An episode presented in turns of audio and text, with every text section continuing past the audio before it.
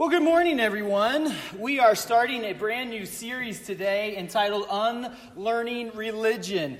And uh, there is so many complicated things that kind of get twisted together and, and, and drawn together when you talk about religion, right? The, the old phrase is you don't talk about politics and religion. Why? Because it's going to get somebody fired up. And a lot of times, uh, religion gets tossed in to all kinds of discussions and debates, and you have to really think is that really what the Bible intended? Is that really what Jesus intended for us? So, over the next couple of weeks, we're going to take some time to try to unlearn religion. And today we're going to talk about unlearning hypocrisy. And we're going to work on that. Um, and we're actually, it's going to be part one today, and we're going to start part two um, next time. You know, sometimes we see the things that we know right now, and we see kind of how the world is now, and we kind of assume, sometimes even unintentionally, that it was always like this. Right now, maybe sometimes when you hear the word church or religion, there's images that pop into your head immediately. Maybe you think about, like, you know, kind of just like an, uh, a, steeple and a church and a building and pews and some of these things. And those are images that pop into our mind immediately. And, and sometimes it's hard to uh, figure out or learn or understand what was the original intent of all of this in the beginning or and what is like the cultural trends that have kind of made it the way it is and that is a difficult thing to discern and sometimes we, we look at things as they are now and we don't realize where they came from or what, what, where it started. Um, does anybody know what this is a picture of right here? Take a look. Anybody know what car this is? This is the 2019 Lamborghini Sián. Anybody have one of those? Uh, anybody have? Uh, we have a couple of them uh, around here. I'm putting it out there because we have. I, I, saw this week on Facebook. We have a little over. We have a, like 95 days until Christmas. That gives you time to plan. For me personally, I've always been a Lambo guy. You know, uh, Ferrari, Porsche are fine, but I'm more of a Lambo guy. I've always been a fan of the Lamborghini. So if anybody's thinking of something, you got 90 days to put that together. But this is the new Lamborghini Sián, which is actually a hybrid car. It goes 0 to 60 in 2.8 seconds.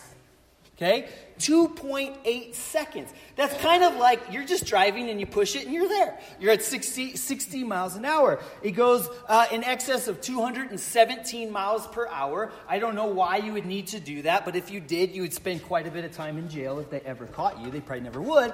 But 217 miles an hour, and um, it is. Uh, this is the part that makes the Lamborghinis unbelievable. Are you ready? Look at this picture. This is the interior.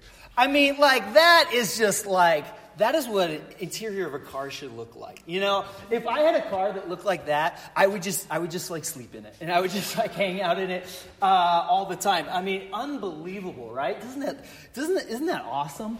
Uh, great car. Lambo uh, is an incredible like picture of really. If you've ever seen a Lamborghini in person, you're like, this is an otherworld crazy thing. It's like this high to the ground, and the you know, it's just it's just something like super exotic, super over the top, and you're like, this is the picture of like.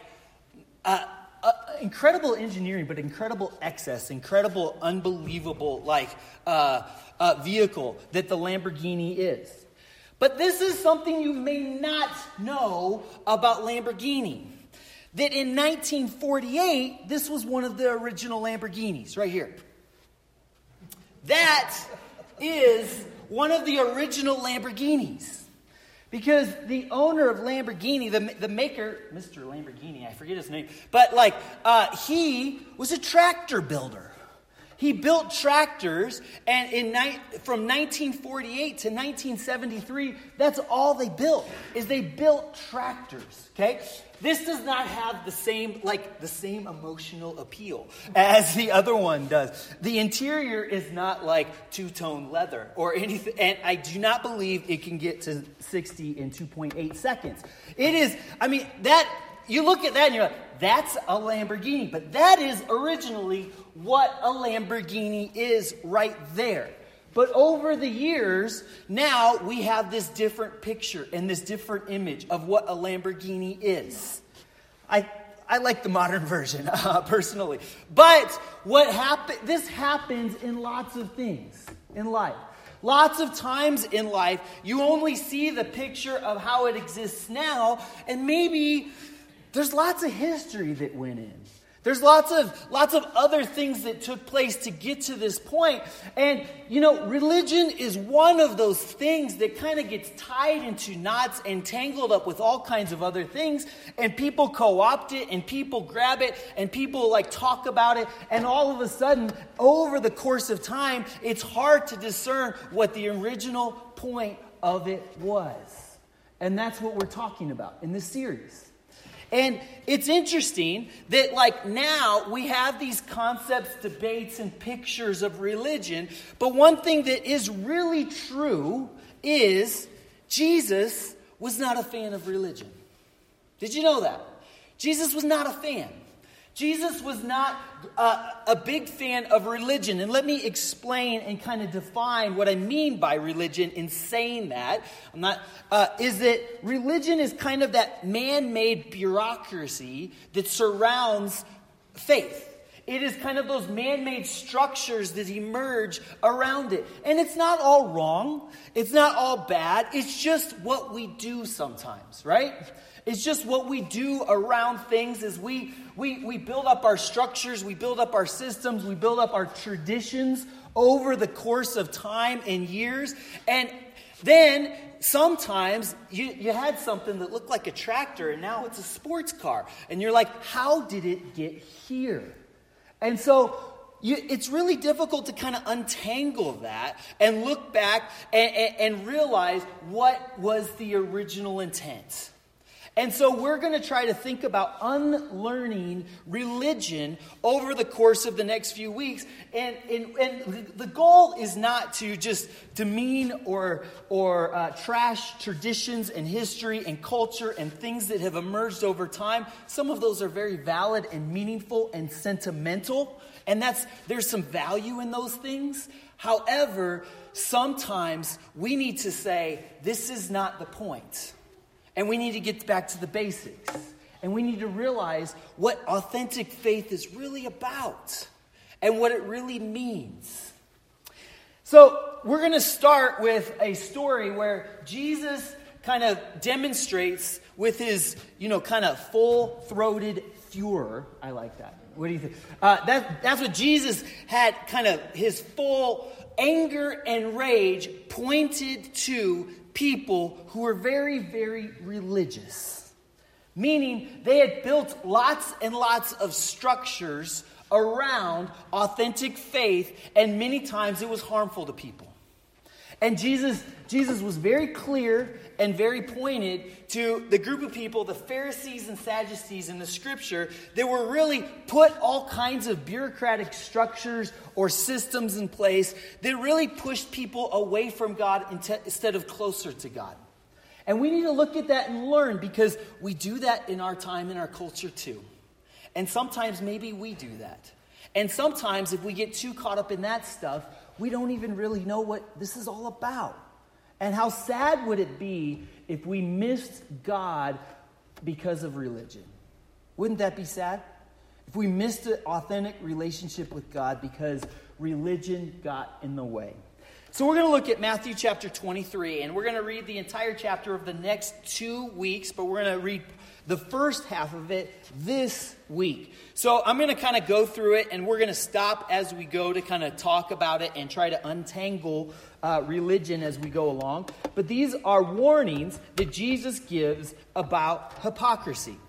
So Jesus says this in verse 1 Jesus said to the crowds and to his disciples, The teachers of the law and the Pharisees sit in Moses' seat. So you must be careful to do what they tell you. But do not do what they do, for they do not practice what they preach. Um, you've heard that phrase before. Maybe you didn't know that it was Jesus that said that. They don't practice what they preach. And it's interesting what it's saying here, and let me just explain. He's saying these are the people who have authority, who are leaders, and are in a position of authority over you. And so you have to follow them because they're kind of in charge. But Jesus is saying, don't. Don't follow in their ways. Verse 4 They tie, uh, they tie up heavy, cumbersome loads and put them on other people's shoulders, but they themselves are not willing to lift a finger to move them. And so, this is kind of the first thing. He kind of phrases what he's going to talk about here and what he's going to get into, where he's like, first of all, you have to practice what you preach. That is just a simple, get back to the basics, practical advice, right? That first of all, when we're talking about religion or faith, when we're talking about faith, first things first is you know what? If there's something that has compelled you and you have come to understand about God, if God has spoken to you and done some things and you've, you've learned stuff about God, well, then you better first put it into practice. You better start living that out. You better tar- start taking steps towards that instead of just kind of starting to lecture everybody about it. Isn't that one of the most aggravating things that we, that, that we have in our culture sometimes? Is people that want to like lecture us about things, but it doesn't seem as though they're doing what they say? We could get into some politics right now, I think. Um, but, but we're not going to talk about politics. We're just going to talk about religion today. Um, but isn't it aggravating when you hear like kind of a lecture from somebody about like what you should be doing in your life and you don't seem to see or they don't seem to see the glaring holes or weaknesses in their own life? It's one of the most aggravating things that exist. And this is what Jesus is saying. He's like, first things first, let's start with this. Practice what you preach. Faith should be something that is not theoretical. Faith should not be something that is a list of, of rules and practices and a big list of do's and don'ts that we, we yell at and we, we tell everybody about and we don't live. We should live first. It should be something that is a part of our life. It's, it should be something that's compelling, passionate, and important. And we are, we are acting out first because we practice first instead of going around and, and looking around at everybody to try to find the faults in everyone else. And particularly, what Jesus says here is He says, don't put a cumbersome load on others. And He gets more into that in a little bit. Don't essentially put a burden on somebody else that is unnecessary. Don't put on somebody else something that is, that is that you don't have to do. You know, in church world, sometimes, like, if you didn't dress a certain way, you're not allowed to show up. I'm glad that those times have passed. Uh, you know what? I wear jeans, okay? At least I don't wear short. That's where I draw the line, okay? For me personally, I'm not putting that cumbersome load on you in the middle of August and September. But but like but like, you know, there have been days where it's like if you don't dress the part, you cannot be here. And these kinds of like just little cultural traditions and cultural pictures like came in and started saying like this is the gateway to God is you have to dress this way or do this this way. How unfortunate. Can you imagine, you know, the people down through the years who have just walked away saying like, "Man, I I don't dress like that, so I can't be a part of faith." How terrible, right? How awful and sad is that if people walk away from faith because of something stupid like that? Wow. And that's what Jesus is saying. Don't ever put a cumbersome load on others. He's really preaching directly against religious structures and systems that push people away from God or hinder people's relationship with God. And and um, it continues in verse 5. He says this um, He's directly uh, criticizing those Pharisees and Sadducees when he says, Everything they do is for people, um, is done for people to see. They make their phylacteries wide and the tassels on their garments long. They love the places of honor at banquets and the most important seats in the synagogues. They love to be greeted with respect in the marketplaces and to be called rabbi by others. If you don't understand what some of those things are, it's, it's talking about the dress. And some of this is, is Old Testament custom and tradition on how they're supposed to dress, and they obviously took it over the top to, to, to make it uh, just, just something that was excessive and showed their place and showed their status. And they loved to be called by their title, rabbi. Jesus is getting into stuff that is kind of touchy. Because, quite honestly, and uh, that's not the point of what I'm talking about here, but we can, we can look through and think about pictures in the church world that Jesus is like kind of picking at a little bit and saying maybe the big outfits and the big like like productions and things like that might just be getting in the way of authentic faith and it better not. Because these things um, uh, that's not what this is about that's not what this idea is all for and then in verse 8 continues but you are not to be called rabbi for you have one teacher, and you are all brothers. And do not call anyone on earth father, for you have one Father, and he is in heaven. Nor are you to be called instructors, for you have one instructor, the Messiah. The greatest among you will be your servant, for those who exalt themselves will be humbled, and those who humble themselves will be exalted. These are some scary words that, that really are more directed towards people like me than maybe people like you. That it's saying directly, those people that kind of put themselves up and say, I am the authority figure and I am that person and I have this title and all of these things, be careful. Be really careful about that.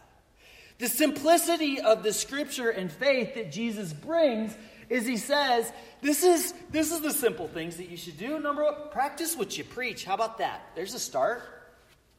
How about this? The greatest among you will be servant of all. How about that? How about you start instead of like titles and dress and all these things and these systems and structures? How about serve one another, care for one another? Demonstrate to people that, like, no matter who you are or position or what you've done, that, you know what? You are here to care for and serve others, and that person will be the greatest among you. Wow. And then Jesus says, Those who exalt themselves will be humbled, and those who humble themselves will be exalted. Let me just say that there is um, so, many, so many stern warnings in Scripture for people who put themselves up um, uh, in, in places that they shouldn't, who exalt themselves. And it's something that is a, a great warning for me, but for all of us.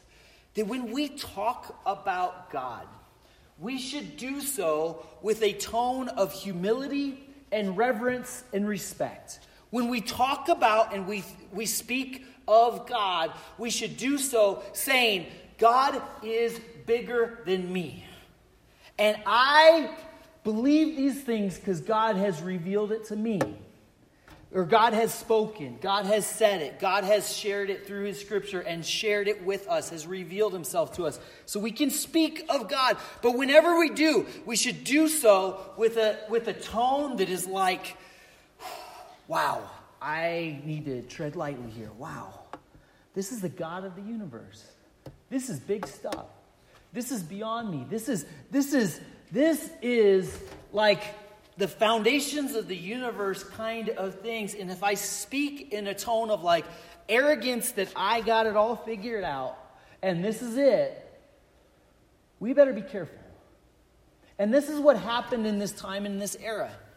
The people who were the authority figures and the leaders and the people who were spe- speaking and sharing about God to all the people they had gotten caught up and entangled with all of this other cultural stuff, all of their own agendas. And what, is ha- what happened here is they were exalting their own message, their own agenda, their own stuff. And Jesus, in the following, following uh, phrases that we're going to read, he humbles them, is what happens. Because he kind of he kind of takes them to school a little bit about what is really authentic faith. And he starts to untangle these pictures of religion. So, so like some of the application for us, just even as we get into it right now, is to first and foremost make sure we're living out what we say we believe, practice what we preach. Secondly, be a servant of all. And then, and then lastly, our attitude and attitude should always be humbly approaching and living our life saying, you know what? This is something it's unbelievable, it's almost unthinkable, but I believe that God has spoken to me and God has shared these things with me. I am grateful and humbled, and I'm his servant. Not, thus saith the Lord. This is what the Lord says. This is it. If you don't fall in line, if you don't dress the part, if you don't do this, you don't do that, you don't get faith in religion. There should be a humility. There should always be a humility when approaching and talking about God.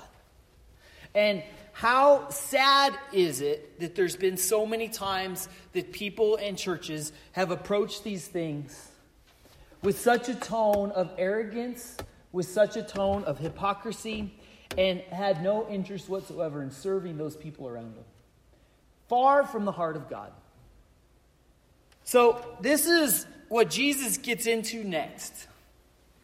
And we'll do part of this and we'll save part of it for next week. But Jesus goes into these seven woes. And how I put it in our modern day context is I'd say, Jesus is saying, Whoa, whoa, everybody. Whoa. They're, they're coming with their big, their big outfits and everything and say, you know, walking around and they're, they're, they're strutting their stuff with their rabbi titles and all that. And Jesus is like, Whoa, whoa.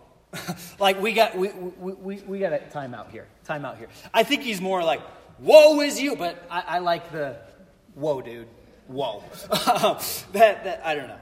That's just me. All right anyways but jesus is kind of uh, over and over in seven ways giving them a timeout and saying this needs to stop we need to pause and we need to stop doing these things so the first one is this Jesus' seven woes to, uh, to the teachers of the law and Pharisee. Woe to you, teachers of the law and Pharisee, you hypocrites! You shut the door of the kingdom of heaven in people's faces. You yourselves do not enter, nor will you let those enter who are trying to. So, the first one is he's saying you shut the door to the kingdom of heaven. You shut the door to God. You shut the door and you're kind of the gatekeeper that says, this is, this is how you enter into a relationship with God, and this is it, and you keep people away. Let's be really, really clear. The church and faith in God is not a country club. Absolutely not a country club.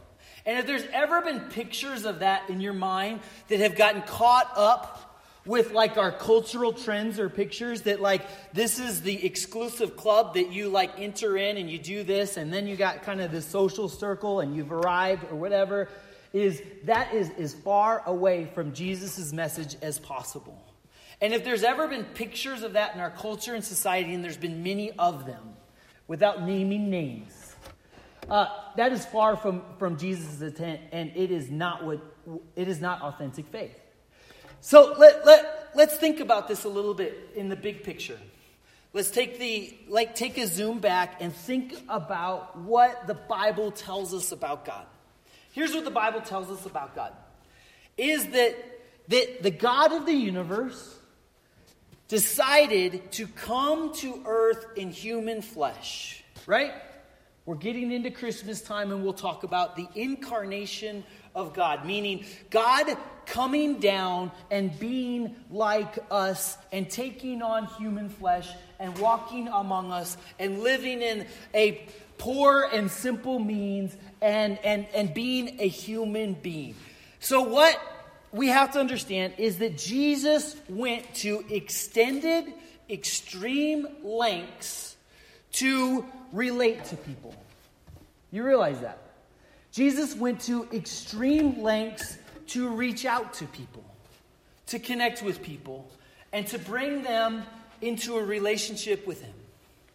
What we understand about the scripture, which is incredibly unique and different from all other pictures of God that are in other faiths, is that the God that we know and believe in is the one that comes to us in human flesh and shows up at our door and reaches out to us. That's what Jesus did. And it's, it, it, it's an incredible picture. It's an incredible picture that should inform us on how our attitude and eh, should be towards other people. Not you have to go through ridiculous, unbelievable lengths to find me. Jesus did the opposite. He went to ridiculous, unbelievable lengths to reach out to us. And what gets God fired up and angry, where he starts like saying, Woe is you, is when people like start to be kind of gatekeepers and shut the door to other people from having faith. How scary is that?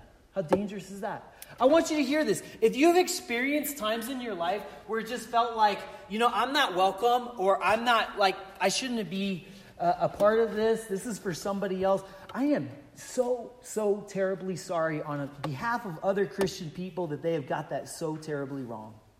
There's been so many people that have done that throughout the years. And if I've ever done that, I, God forgive me. Because this is so far from the heart of what God is really like. And if you've ever seen pictures like that, where it's like, you know what? The door is shut to you. God help us and forgive us. Because Jesus demonstrates clearly above and beyond that a relationship with God is open, and He wants you, and He wants to reach out, and you are welcome, and you're in the right place. If you're seeking and trying to figure this out and are looking for God and are not quite sure, and if it's all like unclear and it's like this stuff seems crazy, I don't know how to dress, I don't know how to sing the songs, I don't know how to do this, I don't know what all the Bible talks about, I don't know any of that, you are in the right place. We're so thankful that you're here, and that's what the scripture is telling us. Is that this is what the community of faith should be about is everyone should be welcomed and everyone should be welcome to start walking down that road towards faith. That if you shut the door to the kingdom of heaven in any kind of way, that's a it's a terrible hypocr- hypocritical thing to do. Because there was a moment in time for each and every one of us, whether we've been in church circles for a long time or not, where we had to also, you know, kind of kind of take those first steps of faith. And we had to like say, "Okay, I'm trying to figure this out. I'm trying to trying to walk along. I'm trying to understand God. This is a complicated world and I don't get it all." And just take that one little first step and all of us had to have that moment in time in our life, and we should be so sensitive and so aware and so thoughtful about other people around us that are just right there and just, just trying to figure out that first little step. And if there's any barrier, anything that is holding them back or making them think this is confusing or wrong, we should say, no, it's okay. Let's focus on these things first. And it's okay. There is a God that does love you, and there is a God, and we'll, let's work it out together. And you are welcome and you are, you are in the right place. But unfortunately, religion sometimes has closed the door to the kingdom of heaven and said almost like this is, this is a country club. And Jesus has stern words against anyone that would ever do that. And so we need to be very mindful of that personally and then if there's things in our past that, have, that are holding us back because we're like, what a bunch of garbage that happened to me in my past, let's just say, let's chalk that up into the category of this is religious stuff And that's kind of some of that stuff that Jesus really, really hates. He really hates that. Unfortunately, this is kind of sometimes what people do.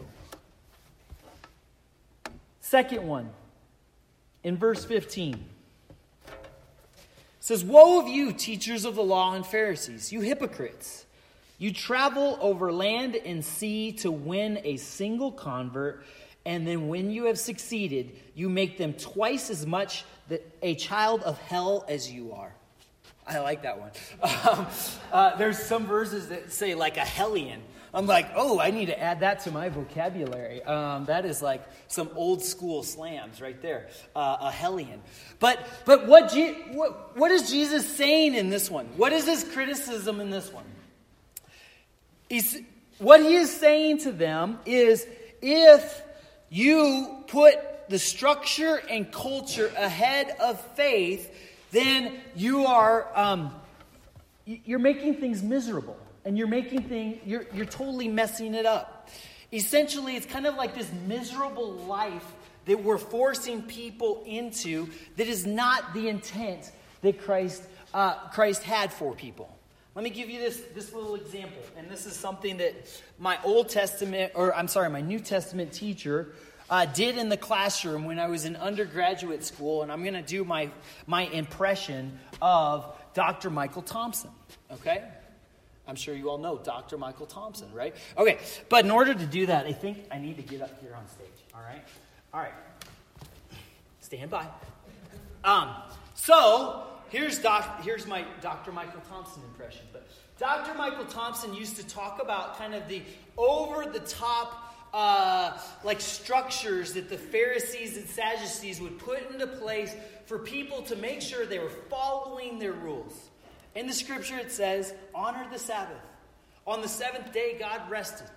And essentially, it's giving us a principle that is really key to all of us. That our life should not be just endless work. We need to have balance and, and, and different things. We need to take a moment of pause. And one of the ways that I think is really helpful for us to follow the Sabbath is doing things like having regular rituals in our life where we pause, reflect, and make sure we're seeking God. So, one of a great Sabbath practice would be make church a priority every week and pause and make sure that my life isn't just I'm running, running, running, and never reflecting, never stopping, never pausing. And I need to have balance and rest in my life. What a great principle. And the principle is so key in our health, joy, peace, and like all of these things in life that would help us live the life God created us to be. Thank you, God, for these wise words, right? And this is what this how the scripture tells it. And Jesus talks about it. He says, "You know what the Sabbath is for people. That's what it's for. It's a gift for you. It's for you to like understand what like what balance in life is all about." But this is what happened. There was uh, people over the years and time took this principle of rest on the Sabbath to this bureaucratic extreme. They made it a religious principle that was so excessive and crazy that, like, it made everything absolutely miserable.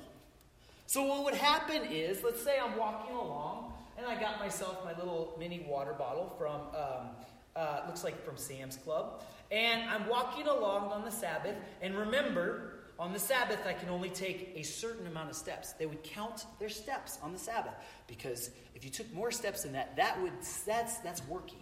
Okay? This is the stuff that they did. But if I'm walking along with some water,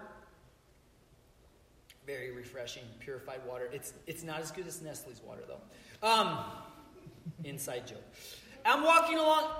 I dropped my water. It's the Sabbath. Guess what? I can't pick up my water. If I picked up my water right now, guess what I would be doing? I'd be working.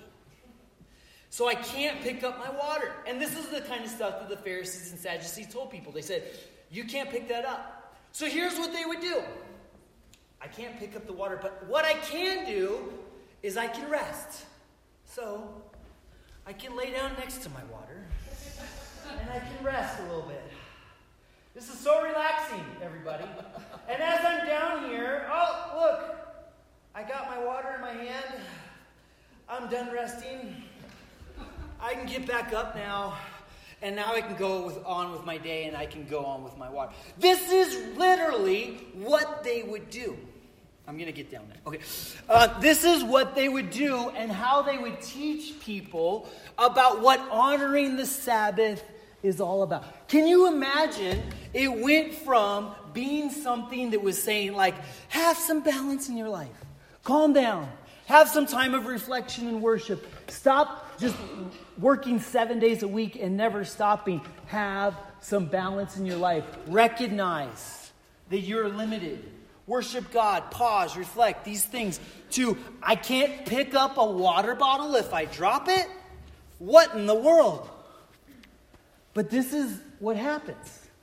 And this is what Jesus is saying. You go and you make these converts and you work hard and you make them into miserable people. Miserable people. Miserable hellions. That's the term we're going to use. That, like, this, and, and, and you're spreading this and this is not this is not it. What I've called you to is an incredible life. A joy-filled life. A life connecting with your creator and you've made it into this stupid game of picking up water. Having to lay down and do it. And so what happens is when we do this is we're valuing we're valuing uh, culture and structure ahead of faith. Um, never, you, we need to make sure that we are always valuing people over traditions. We're always valuing people over some of these other things that are going on. It continues in Matthew 23 16. says this Woe to you, blind guides! You say, if anyone swears by the temple, it means nothing, but anyone who swears by the gold of the temple is bound by that oath. Another little tradition that they had there that, like, okay, we're going to say a little, I swear on the gold of the temple. Uh, that sounds pretty official, right? Um, you blind fools. So if, if, you've, if you've done any swearing by the gold of the temple, I'm sorry. This is Jesus criticizing you, not me. You're a blind fool. Um, which is greater, the gold or the temple that makes the gold sacred? You also say, if anyone swears by the altar, it means nothing, but anyone who swears by the gift of the altar is bound by that oath. You blind men, which is greater, the gift or the altar that makes the gift sacred? Therefore, anyone who swears by the altar swears by it and everything on it. Anyone who swears by the temple swears by it, and anyone uh, who dwells in it. And anyone who swears by heaven swears by God's throne and by the one who sits on it. Here's what Jesus is saying. And then in other places in the scripture, he puts it this way to make it really simple. He said, Let your yes be yes and your no be no. He just says, He's making a principle. He's saying, like, you don't have to say like i swear by the gold in the temple and the altar and i put this on this and like if you know all of these things that maybe were customary in that time because they had a high view of like these symbols and these pictures of bureaucracy that they thought these things contained power. What it was is it was a picture of idolatry. What, it, what I mean by that is they are putting up things in place of God.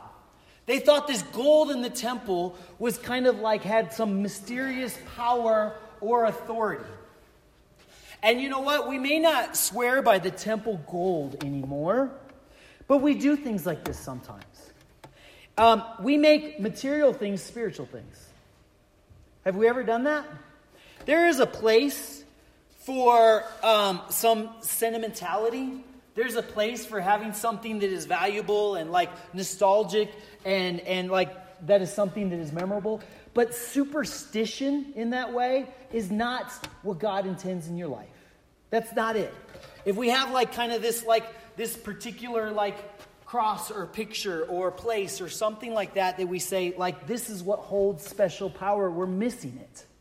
Because it's not. It's not that thing that contains power, it is the God of the universe that lives and dwells uh, in us and around us. It's the God of the universe that holds power, not some like little trinket or toy. And it's not some like special place that you walk into a church building and it's like, okay, I better mind myself right now. That's not it. And that's what Jesus says over and over. You are the temple of the Holy Spirit. forget about these physical locations and places and things and trinkets. This is not going to save you. You're kind of doing superstitious things that are that you're missing the point. Do you understand you're missing the point? And down through the years there's been there's been relics and all kinds of stuff that really Jesus is speaking directly against right now. And he's saying these things are not what are going to save you. What's going to save you is a relationship with your Creator. Get down on your knees and pray, and it doesn't matter what you're wearing, and humble yourself, and you will find God. Not by dressing up and going to a particular place. That's not it. And if you're relying on those things to save you, you are putting idols in the place of God. And your heart is far from God. And you're, you're, you're, you're, you're just finding stuff. It's worthless. In the end, we're going to we're going to stand before God and all of this is going to pass away. That's not it. It's the relationship with the Creator that stands the test of time. And Jesus did, said some things, even like in the chapters that just follow this, where, where everybody was looking at this beautiful temple, one of the wonders of the world, one of the, the symbols of like faith in the world that was like so important to the people. And they were like, look at the temple, Jesus. And he said, it's gonna just, it's gonna be destroyed. It's gonna go away. And he just kind of tossed that out there. And that's not what is important.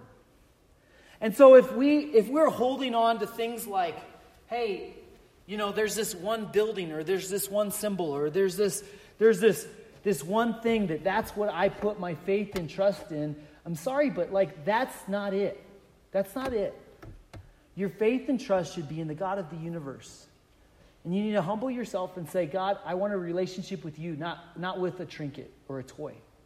Because I know that that's, that's not it. And so Jesus looks at these things and he says, You're missing it. How silly would it be if we sacrificed a relationship with the creator of the universe for some like little painting on the wall or something like that? Like that that would bring us peace and it would protect our home. That's it's not it. That's not that's not authentic faith. That's not going to help you. What will help you is practicing what you preach that will help you. You know what will help you? Is if you if you like humble yourself. Look to God and like say, God, I need help. Humble yourself before the creator of the universe and ask him for help. That will help you. That's authentic faith. These other things, it's not. And so maybe over the years and time, and all of us have fallen into some of these categories, we've put our faith and trust in these religious pictures. And maybe there's times we've missed God. How sad.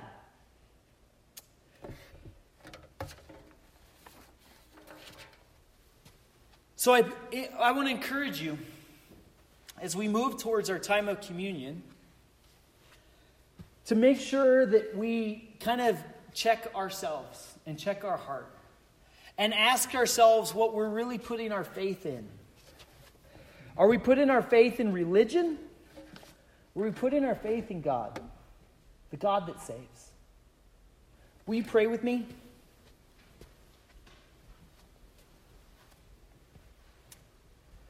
God, so many times it is really hard to untangle and discern the difference between religious pictures and authentic faith. And God, I, oh, it is a challenge. And there's so many things that maybe we grew up with or pictures that we have in our head about what it means to follow you.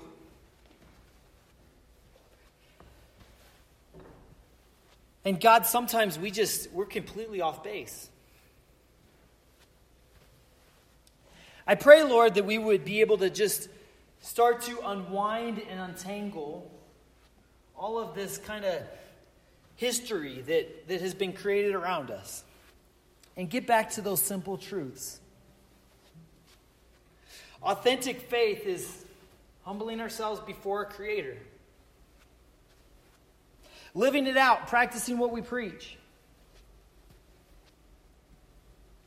not exalting ourselves, but doing the exact opposite. God help us.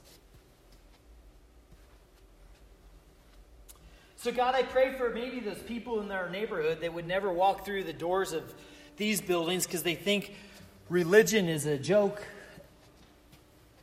and all those structures are silly. God, forgive us if we've ever conveyed that to other people. God, forgive us for sometimes like worrying more about gold or things than you. God, forgive us if we've ever put a cumbersome load on others. God, right now in this moment, what we want to do is we want to just simply and authentically say, God, I want a relationship with you. Help me to cut through all of that other noise and find you.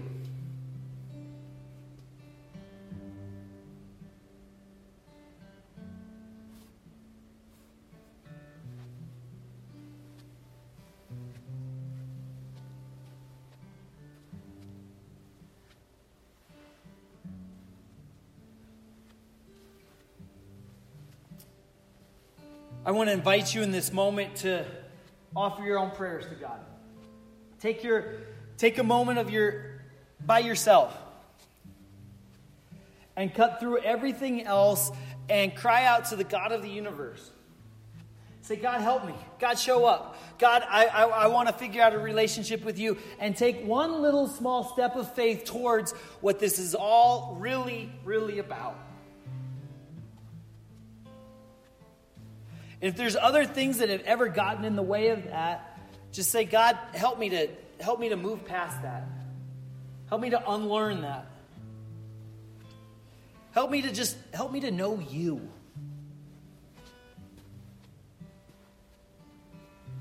And so take a moment right now to just humble yourself before your creator and say, God, I want to know you.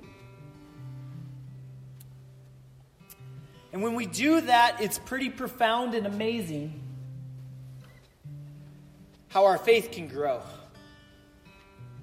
how we can get a new perspective and new help in life. So take a moment to simply seek a relationship with God.